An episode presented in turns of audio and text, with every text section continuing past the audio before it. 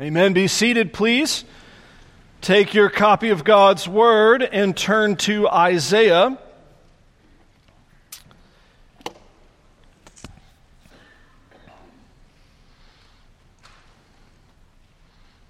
Isaiah chapter 10, it should be more or less dead center of your Bible.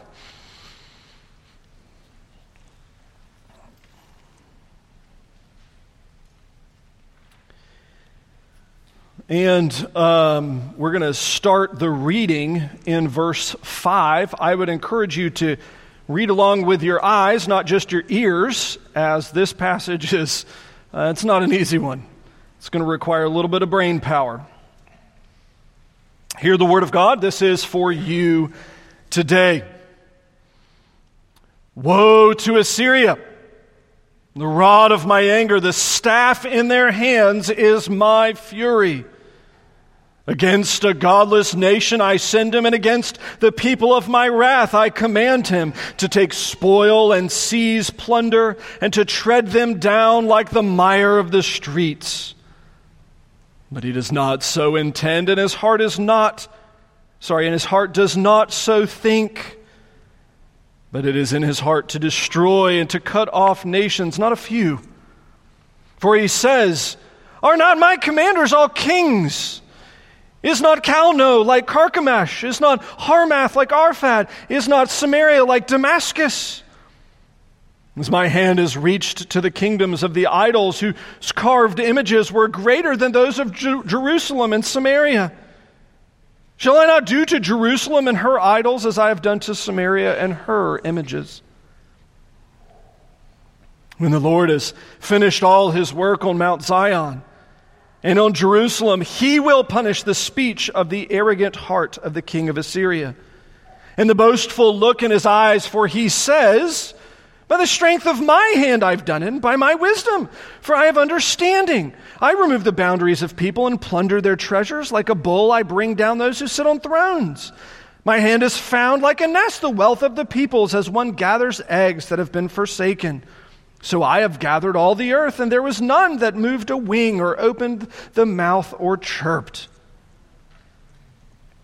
Shall the axe boast over him who hews with it? Or the saw magnify itself against him who wields it? As if a rod should wield him who lifts it, as if a staff should lift him who is not wood. Therefore, the Lord God of hosts will send wasting sickness among his stout warriors, and under his glory a burning will be kindled like the burning fire. The light of Israel will become a fire, and his Holy One a flame, and it will burn and devour his thorns and briers in one day glory of his forest and of his fruitful land, the Lord will destroy both soul and body, as it will be as when a sick man wastes away. The remnant of the trees of his forest will be so few that a child can write them down. In that day, the remnant of Israel and the survivors of the house of Jacob will no more lean on him who struck them, but will lean on the Lord, the Holy One of Israel, in truth. A remnant will return, the remnant of Jacob, to the mighty God. For though your people, Israel, be as sand of the sea, only a remnant of them will return.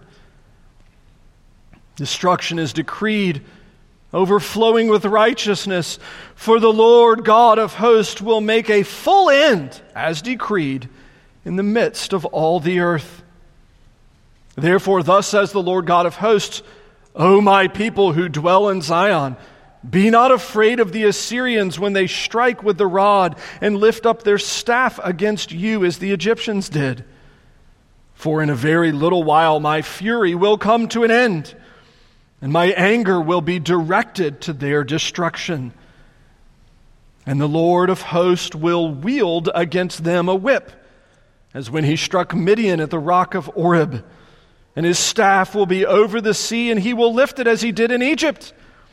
And in that day his burden will depart from your shoulder, and his yoke from your neck, and the yoke will be broken because of the fat. He has come to Aiath. He has passed through Migron. At Michmash, he stores his baggage. They've crossed over the pass. At Geba, they lodge for the night. Ramah trembles. Gibeah of Saul has fled. Cry aloud, O daughter of Galim. Give attention, O Laishah, O poor Anathoth. Madmenah is in flight. The inhabitants of Gebim flee for safety.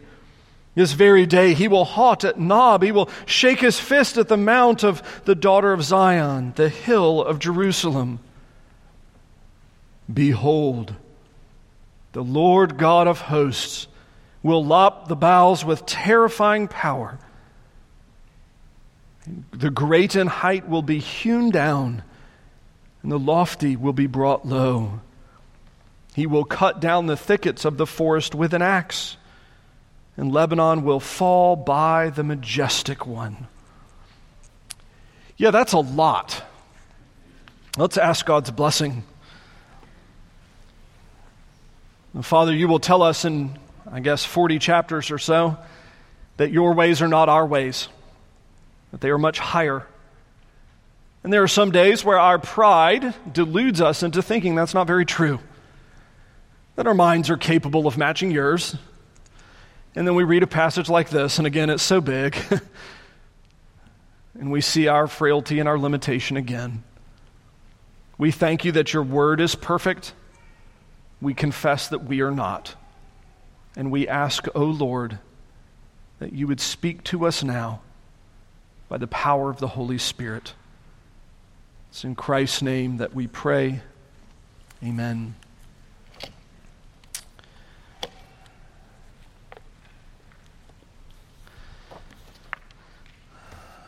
It's fun to think on Easter weekend kind of how the dynamics of this weekend would have played out those thousands of years ago.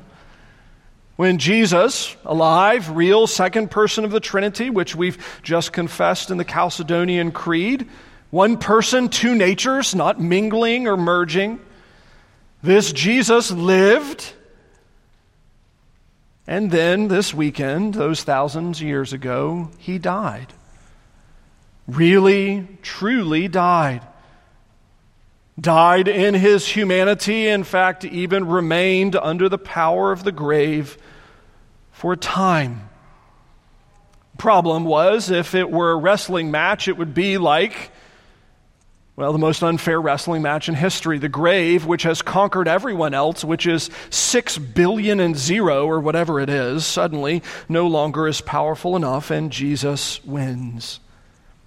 Raised himself from the dead, brought back to life by his own power, even, and then in this new and resurrected life goes about his ministry.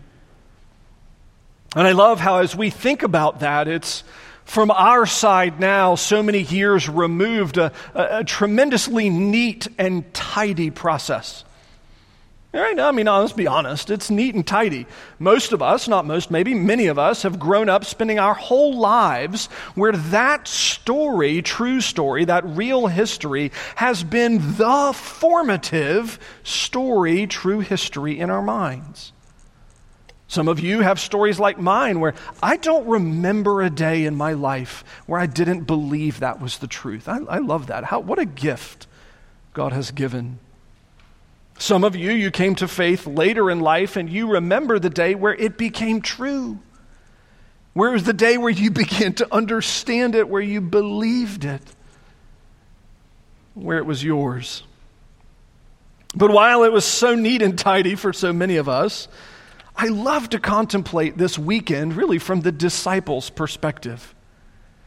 Because as much as we love them, and as holy as they are, and as wonderful as they kind of become after Pentecost, so much of the Gospels are the disciples being these kind of wonderfully comedic and inspirational figures that just don't get it when they have chance.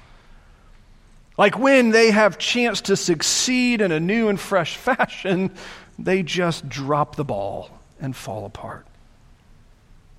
And this year, one of my contemplations to think about is to just think about how much sleep do you think they had gotten in the last couple of nights? I mean, think about that. Like, I mean, for just an honest kind of assessment. Jesus had been teaching them for three years, better part of three years, that he was going to live, that he was going to die, and he was going to be raised. He had been teaching them about the sign of Jonah, that he would remain under the power of the grave for three days. On the third day, he would be raised. But they hadn't always understood everything real well. And in fact, actually, if you read the Gospels carefully, in many ways, it's the women actually who have seemed to grab the idea and run with it, have understood it well, and trusted Christ. But I love to just think this has been kind of one of my contemplations this last week. How much sleep do you think the disciples had gotten? By the time Resurrection Sunday happens, by the time they're out running to the tomb, as the time that, you know, John's outrunning Peter, Peter probably slightly older, maybe some bad knees from fishing, a bad back, John, the young man's hoofing it out there. Do you think they had rested well? Or do you think they had been laying in bed trying to struggle to understand what was going on? Trying to make sense of why would the Jews do this? He's the king of the Jews. He's the promised Messiah. He's the one that the Bible's been talking about from the very beginning. Why would they kill him? Why would they do this to him? Why would they put him to death? Or Rome. I mean, if the, if the Jews, what? Rome.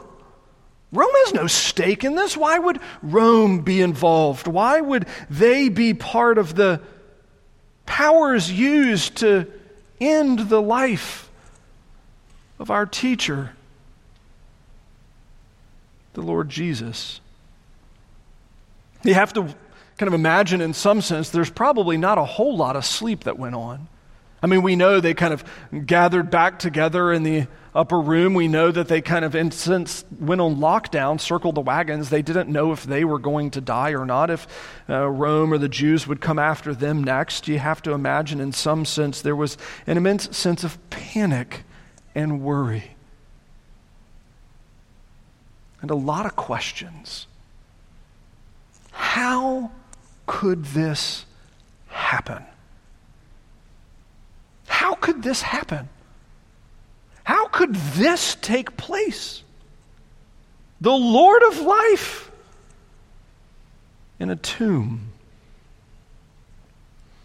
And the great reality is that, and this is a sweet thing, where the disciples were having those kinds of worries with those kinds of sleepless nights. Honestly, some of us in the room bring similar kinds of worries. Not the same, obviously. Jesus isn't in the tomb, he's alive, seated at the right hand of the Father right now. But we bring our own worries, don't we? We bring our own concerns. We bring our own sleepless nights. We bring our own bothers with coworkers or family members.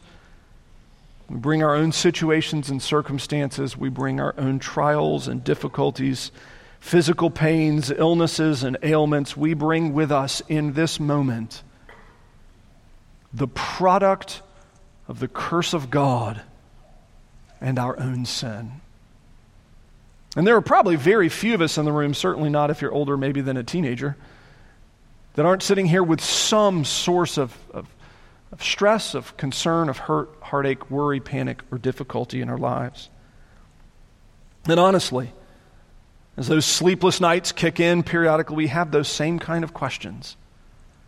How is this happening?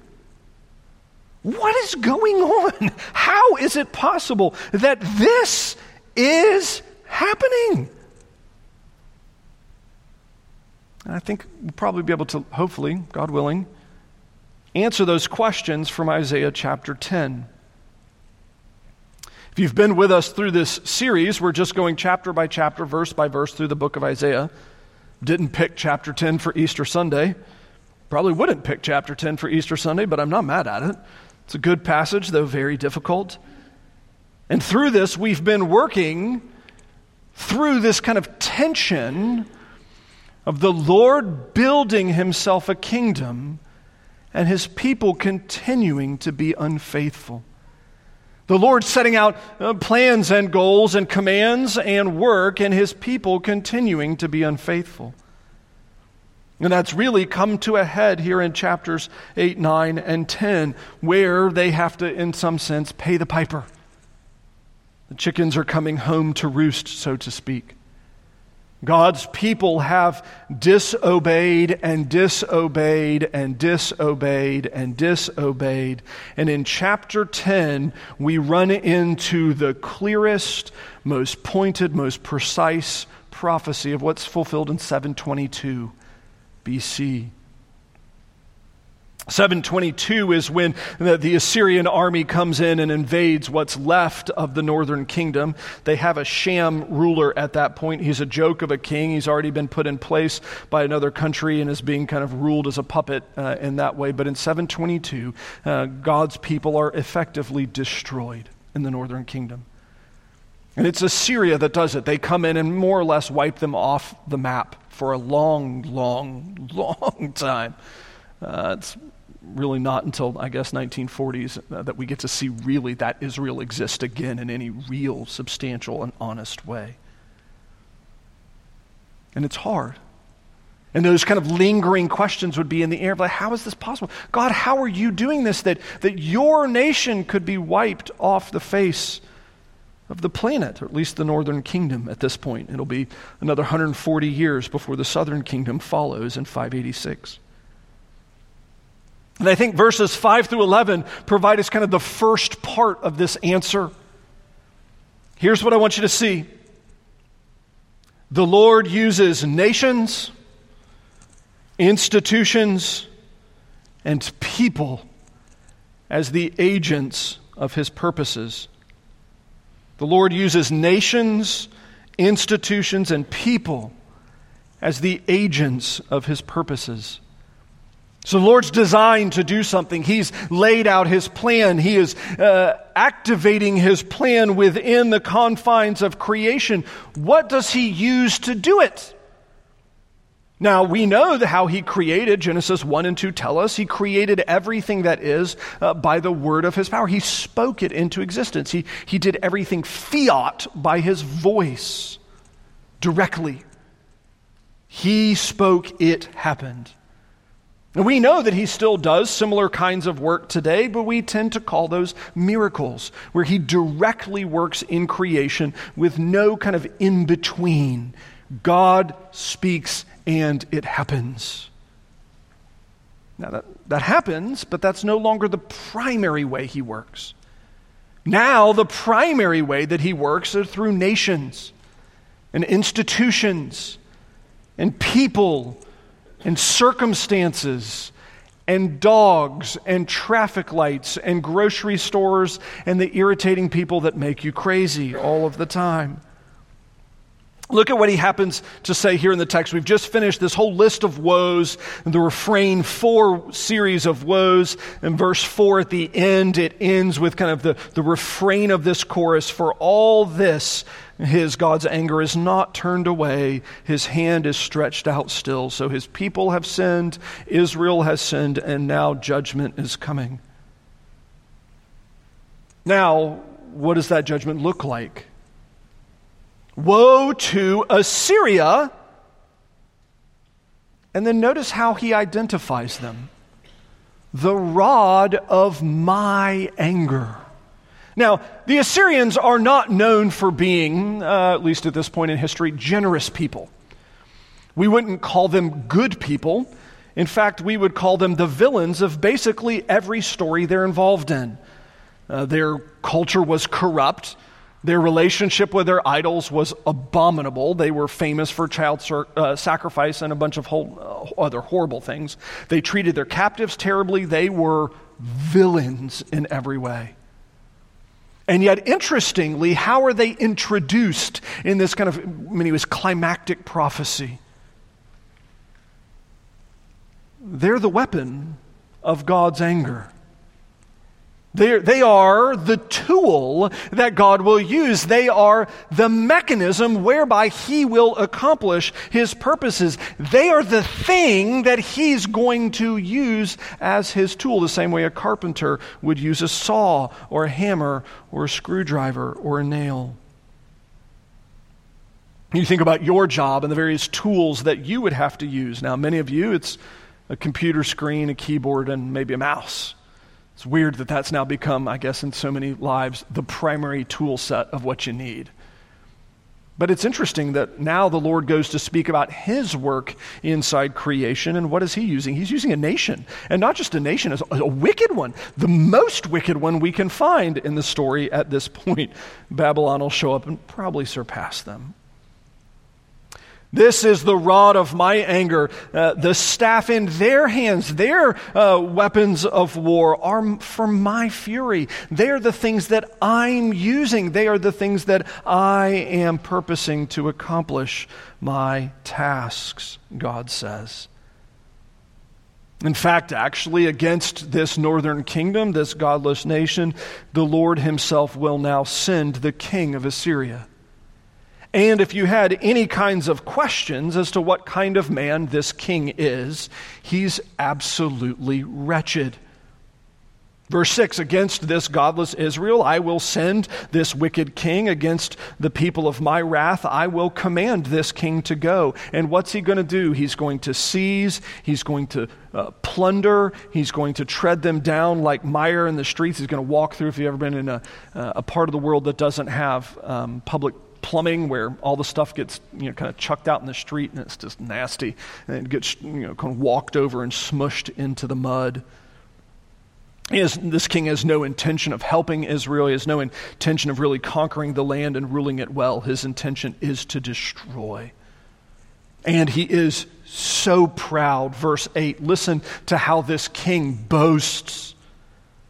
Are not all my commanders all kings? Right? He's boasting. Look, even the, the, the, you know, the sergeants, even the captains, even the generals in my army, they're all kings. I'm so powerful. You've never seen a man like me.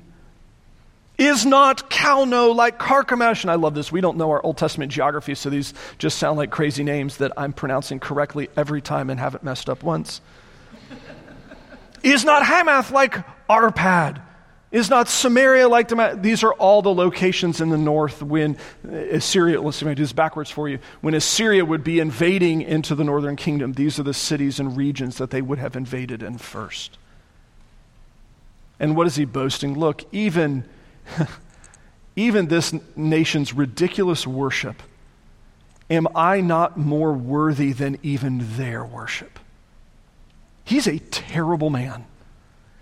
He's a wicked man. He's a wicked king. He's uh, practicing false religion where he himself is, in some sense, being worshiped. He's uh, practicing an abominable culture that would have treated people as worse than, you know, uh, ter- terrible things.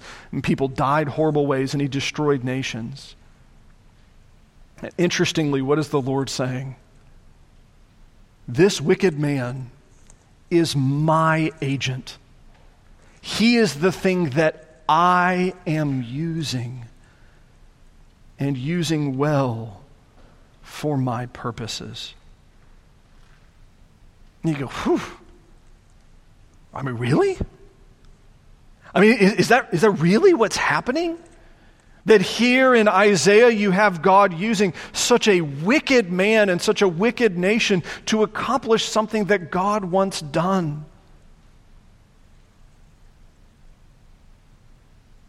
And we can fast forward 750 years or so and ask those same kinds of questions about the Jews, about the high priest, about Pontius Pilate, and the Romans. These people are all wicked. You read the Gospels, you read the, the death narrative and the resurrection narratives of Jesus, and you think all of these people are wicked. They're the bad guys. Pilate's a coward. The crowds are fickle. They crown Jesus on one day. A week later, they're calling for a murderer to be let loose so that Jesus would be killed instead because he didn't fulfill their financial and political aspirations. Is this really what's going on? And I think the comforting thing is to know the God of the Bible is so big. The God of the Bible is so great. The God of the Bible is so grand, I can't get the arms out wide enough. His power is so profound.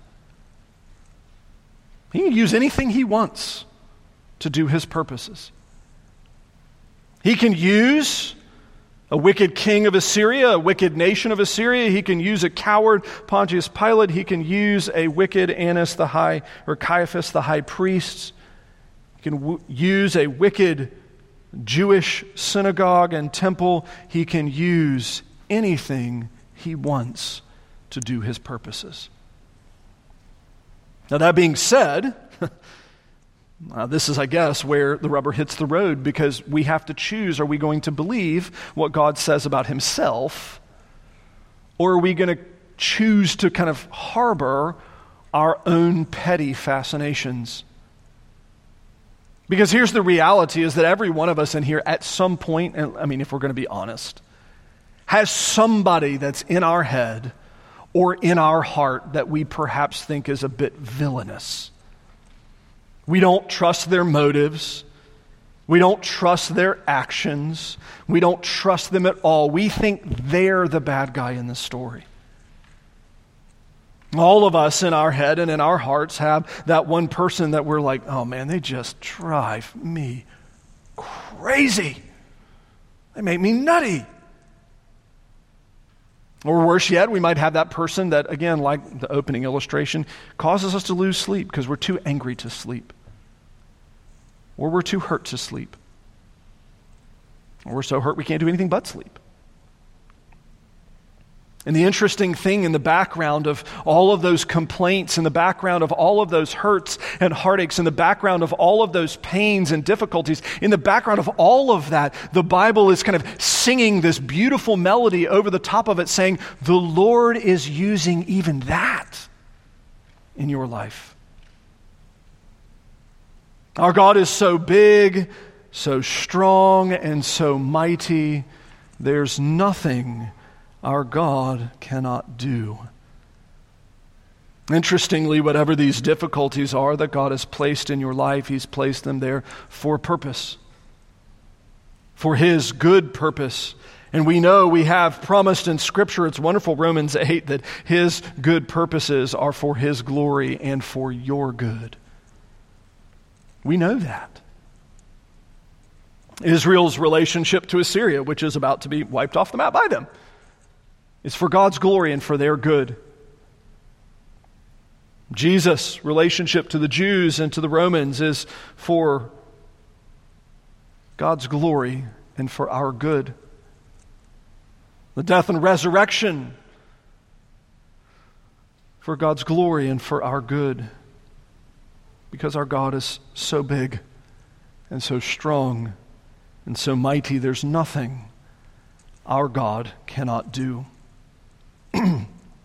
now, if you're kind of a consistent and logical thinker, and this is one of the challenges of good biblical theology, of being faithful to texts and being faithful theologians, the natural temptation will then be to say, well, if our God is so big and so strong and so mighty, and there's nothing our God cannot do, if our God is the one who uses nations, institutions, and people as agents of his purposes, if that's true, then everything bad is his fault. Right? That's the logical kind of consequence is if, if our God is that big, if, if he's using everything and everyone, if he's using every circumstance, even the traffic lights for his purposes, well, then everything's his fault. Mm, wrong, but I appreciate the effort at being consistent. And the reason for that is because we live as humans in a world that is finite. We are finite creatures. We can exist in one place at one time. Uh, one. We're one. We're one thing. And we're not a line, we're a dot, the one person, one point in space and time. I mean, we can't even see what's outside the walls of this building. The world could have ended over there, and none of us would know. or behind me, none of us would know. We can't, we don't know. We're such small creatures. But because of our limitations, everything for us has to be, in some sense, either or types of things. It's either yes or no. It's one or the other because we are finite. We exist in one moment in time. The challenge, though, is that our God does not exist in one moment in time. He exists outside of time. This is something that I, I love that uh, kind of modern science is beginning to explore in really the most full and faithful way we've seen yet in human history, which is to say, in some sense, time, space, matter, and energy are all effectively the same thing. They're just variations on a theme, effectively. Time, space, matter, and energy are really, in some sense, all the same again with slight variations. And the interesting thing is that our God exists outside of all of those.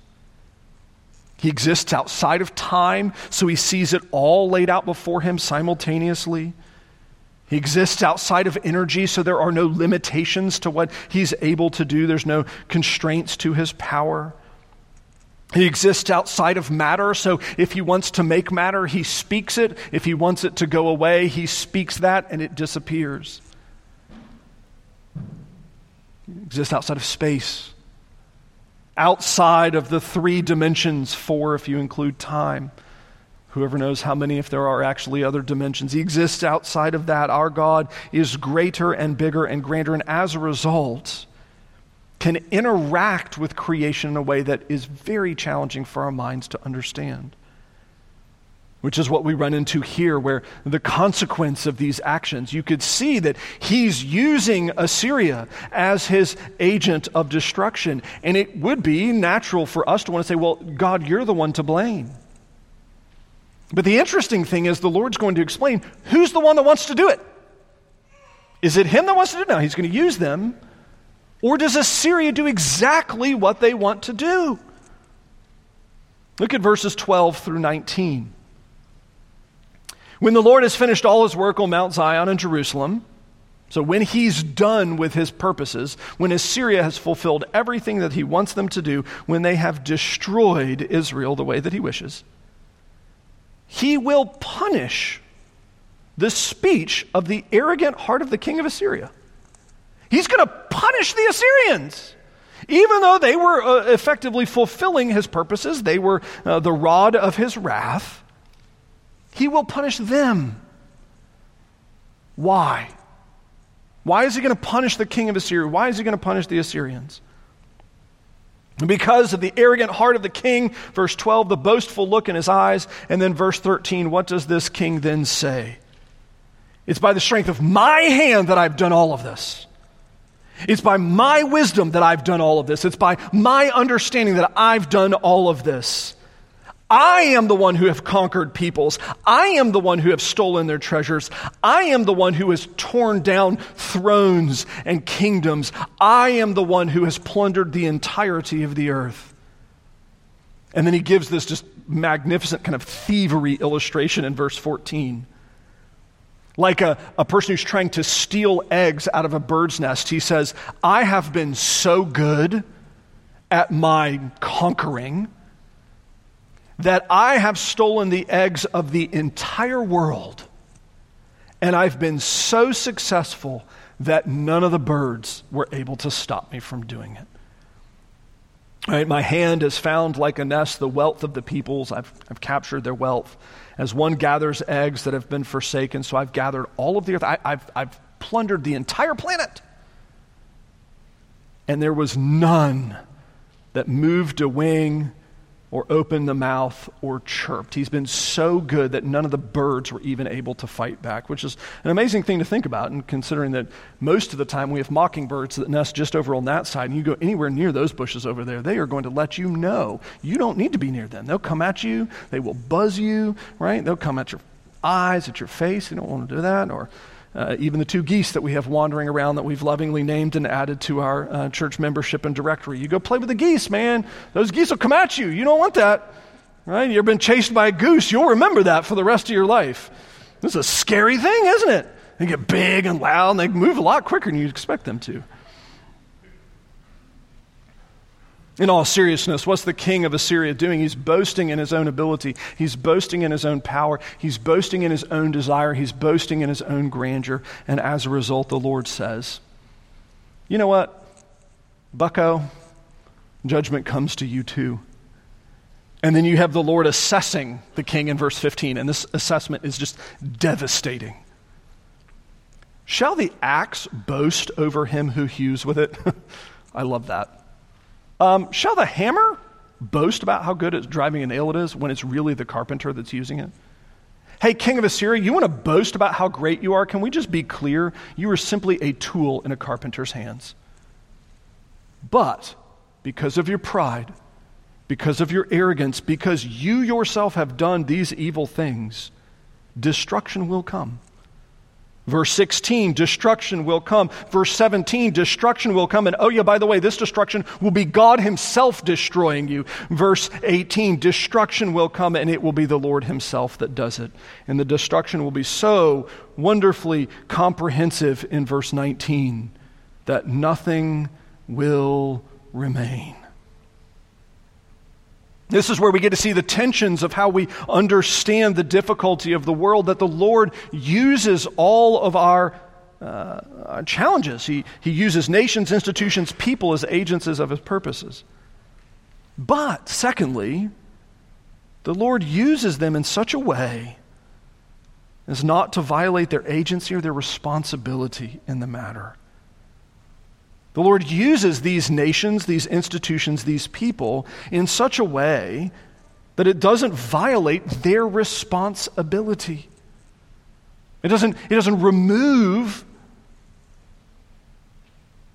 the consequences of their actions. In Sunday school, I always use Wesley as an illustration. He normally sits right up here in the front, and that's my running gag illustration with Wesley. And one of my favorite illustrations in Sunday school is if what would happen if I ran up and punched Wesley in the face. It's a terrible illustration, not funny in any way, but it's wonderful because it teaches the point. If that were to happen, in some sense, would that be me serving as, in some way, an agent of the Lord's purposes? Well, our God is so big, so strong, and so mighty, there's nothing our God cannot do. He would use even that. Wesley would get the opportunity to learn a lesson. And interestingly, in the sense of great personal responsibility, I would get a chance to learn a lesson as I sat in jail for assault. Because you're not allowed to go hit people in the face. It's against the law. Both things can be true at the same time that God is using a thing and people get the consequences of their actions. That there is human responsibility. If I assault one of our church members, it can be true that God's using it, and it can also be true that I get the consequence of that action and I go to jail. Both are possible. Interestingly, we get to think about that really in terms of for the disciples over the Easter weekend, this kind of contrast of going, well, is the Lord, was he using the Jews? Was he using Rome? Was he using Pontius Pilate? Was he using even the cross itself? Yes. Yes. But just because he's using those things, does that remove the responsibility of these people? Of Judas, of Pilate, of Caiaphas and Annas? No, no, no, no. It, it, people are still responsible for our own sin. We get the consequences for our sin. And that's again where, if you're a consistent thinker, you start to panic. again, if you're a consistent thinker, a lot of us aren't consistent thinkers. We're like, man, just whatever, I'll go, you know, watch some more TV and turn my brain off.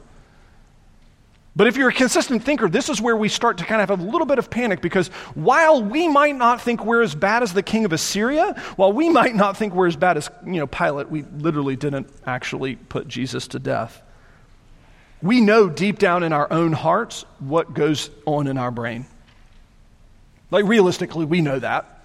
We know the thoughts that pass in between our ears. We know the actions that we've done. We know who we are.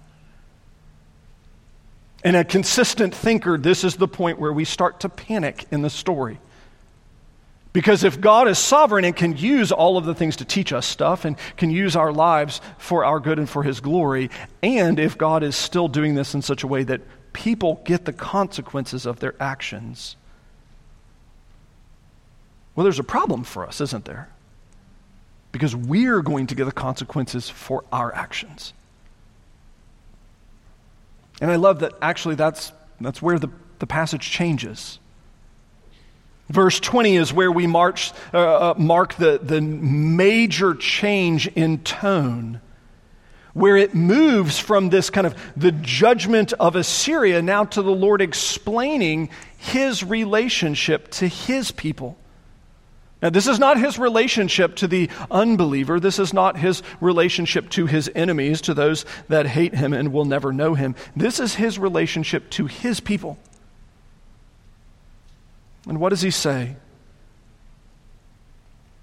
And his power guarantees their preservation and their blessing. That's what he says. His power guarantees their preservation and their blessing. Look, verse 20 In that day, the day where the great shuffling takes place, where the enemies of God are destroyed and his people are dealt with, in that day, there will be survivors from the house of Israel. There won't be from Assyria. There won't be from the enemies of God, but from his people. He will preserve his people. And instead, what they will learn, and I love this in verse 20. What's he going to accomplish? Is that they will learn to lean on the one who disciplined them, to lean on the Lord, the Holy One of Israel, in truth. I'll make a, a note here, parents. It's interesting how the Lord is instructing discipline. This is very instructive. When He disciplines His children, the discipline is designed to make them more reliant upon Him, not less. Now, some of you, adults in the room, might have grown up in homes where when your parents disciplined you, the consequence was that you were sent away. That there was a chasm that was created, that there was a breach in fellowship where you hated each other, or you were angry with each other, or there were yelling words that were said, and then you were sent away. Some of us, that might hit a little too close to home. It's a little too raw. It's interesting that the Lord speaks of discipline very, very differently. And that when He disciplines His people, the goal is not to send them away, it's to bring them home. It's to bring them to His side and to make them reliant upon Him, that they would learn to lean on the one who disciplined them because He loves them. He cares for them. He's watching over them. Just as a side application, parents, when you discipline your children, please learn to do this correctly. Don't punish your kids and send them away. Discipline them and bring them home. Be united with them, even when they don't want to be. Teach them to lean on you and trust you. All right, so verse 20, the Lord will do this. He'll bring his people back to himself. He'll force them to teach them to trust him, to rely on him, to rest upon him.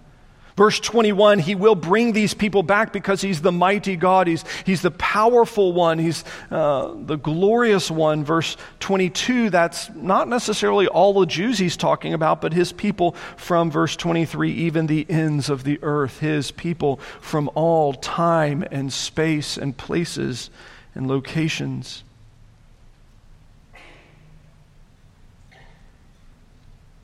And I love the change in verse 24. Therefore, thus says the Lord God of hosts, O my people who dwell in Zion, do not be afraid of. And then he starts listing all of the boogeymen that they can imagine all of the things that they would have been afraid of, all of the nations that would have been in their nightmares, all of the things that would have been that which scared them. He says, You don't have to be afraid of this anymore because I'm your God and you are my people.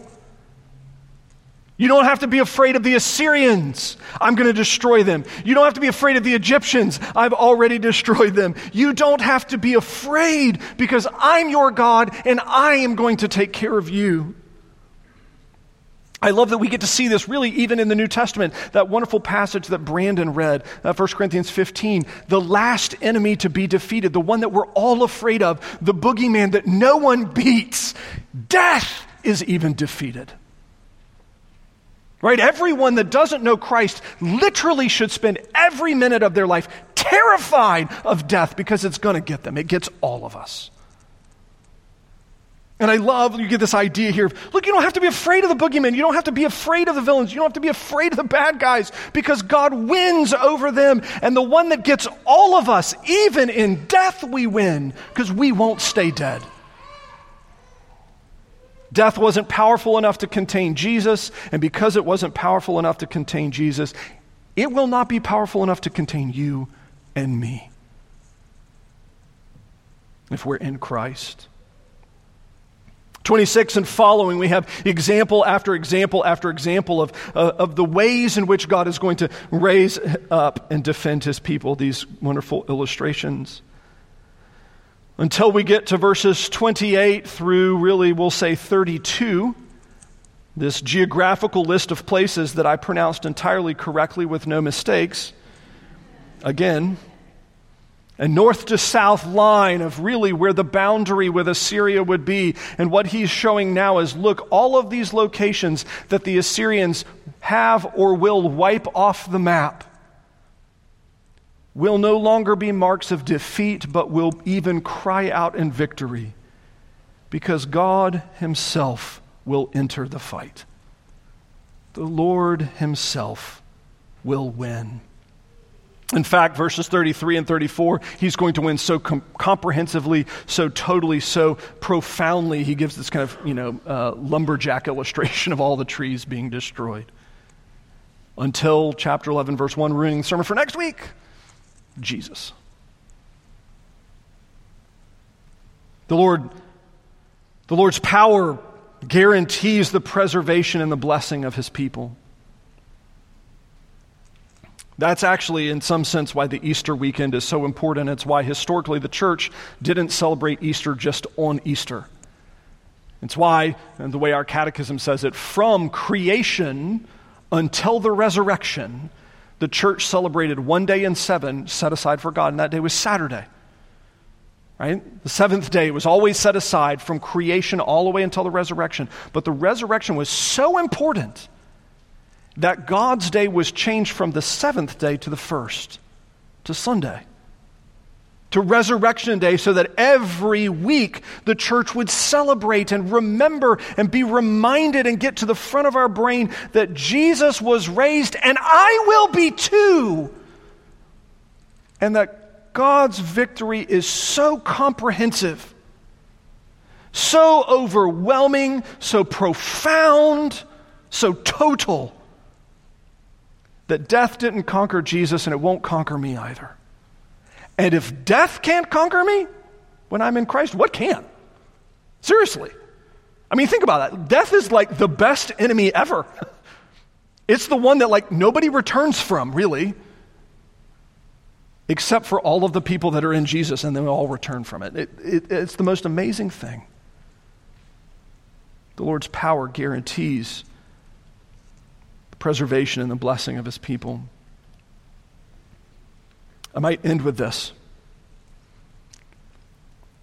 And again, if we're going to be a, an intentional and consistent thinker, this would be the kind of deal that would sound too good to be true. That our God works entirety and through the entirety of creation. He works entirely through the entirety of creation. That there's no part of my life that He's not working in and not working through. That there's no part of the difficulties that I'm confronted with that He's not working in and working through. And even those people that are aggravating me, I, don't have to take revenge on them because the Lord's going to hold them responsible for their own actions. But that if I'm in Christ, his power will preserve me. It'll take care of me. If I'm in Christ, He will bless me. He will watch over me. If I'm in Christ, I'm guaranteed victory. I might make it there with my hair on fire, but I'm guaranteed to win. It might seem too good to be true, and that's exactly the whole point of this entire book. is that it is too good to be true. It's too good. But it is true that this is the reality of the scriptures that Jesus Christ, the second person of the Trinity, stepped inside time, space, energy, and matter to put on humanity, to live that perfect life, to die that unjust death, to remain under the power of the grave for a time, to raise himself, and then ultimately ascend into glory, to take you with him. And I love this. What did it cost you? What does it cost you? What will it cost? Nothing. and everything. It costs you nothing, it's purchased by Christ, it's given to you freely. And the consequence is that he demands everything. Our challenge going forward this Easter weekend and every weekend, really, is to delight in that God that works in such a way. Let's pray. Oh, Father, thank you for passages like this. Would you continue to nourish our hearts for Christ's sake? Amen.